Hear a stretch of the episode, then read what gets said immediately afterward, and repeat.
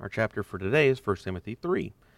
Um, if ever there was a chapter in the Bible that laid out instructions for the leadership of the church, it is this chapter. And uh, I said at the end, end of yesterday's uh, podcast that uh, it, it is as much a sobering reality to exercise uh, godly authority as it is to submit to it. And it is this chapter that, that shows us that, the truth of that. Because 1 Timothy 3 is a chapter in which Paul lays out the qualifications and some of the obligations of both pastors or overseers and deacons. And he lays out the character qualifications of each. There, there's a lot here. And if we took the time to delve into each characteristic specifically, we would spend a, a great deal of time here. So rather, as you read these characteristics on your own in this chapter and reflect on them, I want to make another general point of application uh, for this chapter, and that is it is simply this, and and we'll just have this one one observation from this chapter today. If I'm not a pastor or a deacon, what does this chapter have to do with me?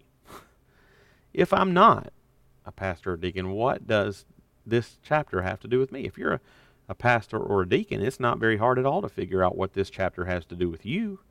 It basically calls you out and tells you specifically what is expected of you and how you ought to live in the position you hold. That being said, what are you to do with this chapter if you're neither a pastor nor a deacon? Does it have anything to do with you at all, or should you simply skip over this chapter, or even this entire letter, since it's a pastoral epistle, uh, until such such time that you are a pastor or a deacon?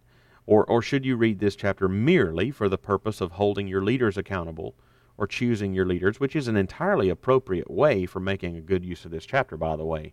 How should you handle this chapter and apply it to your own life? Well, one way, as I just said, is to use it as a guide for choosing and holding and holding accountable leaders that are over you in the church. These verses lay out the standards uh, by which they should live and conduct themselves. No leader is perfect. Uh, but if they consistently run afoul of these standards, there should be accountability. But another way that is given us in, in other passages in Scripture, passages like Hebrews thirteen seven, um, in those in that verse we read, "Remember your leaders who spoke to you the word of God. Consider the outcome of their way of life, and imitate their faith."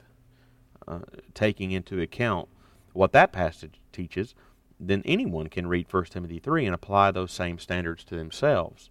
Sure, they're, they're high uh, standards specifically laid out for pastors and deacons, but the Bible says that those leaders are, are there to uh, exemplify those characteristics in order that the entire congregation might imitate their way of life. I mean, it makes sense, really, if you think about it. Take, for example, any number of these qualifications mentioned. An overseer is told, for example, in verse 3, not to be violent, but gentle. Should we conclude that this does not apply to quote unquote ordinary congregants, or take the requirement uh, to pastors and overseers not to be drunkards in verse 3? Well, we already know from Ephesians 5:18 that this is a command also to every believer not to be drunk. Uh, take the various commands given to deacons uh, and and and wives? Are, are deacons alone to be those who hold the faith with a clear conscience?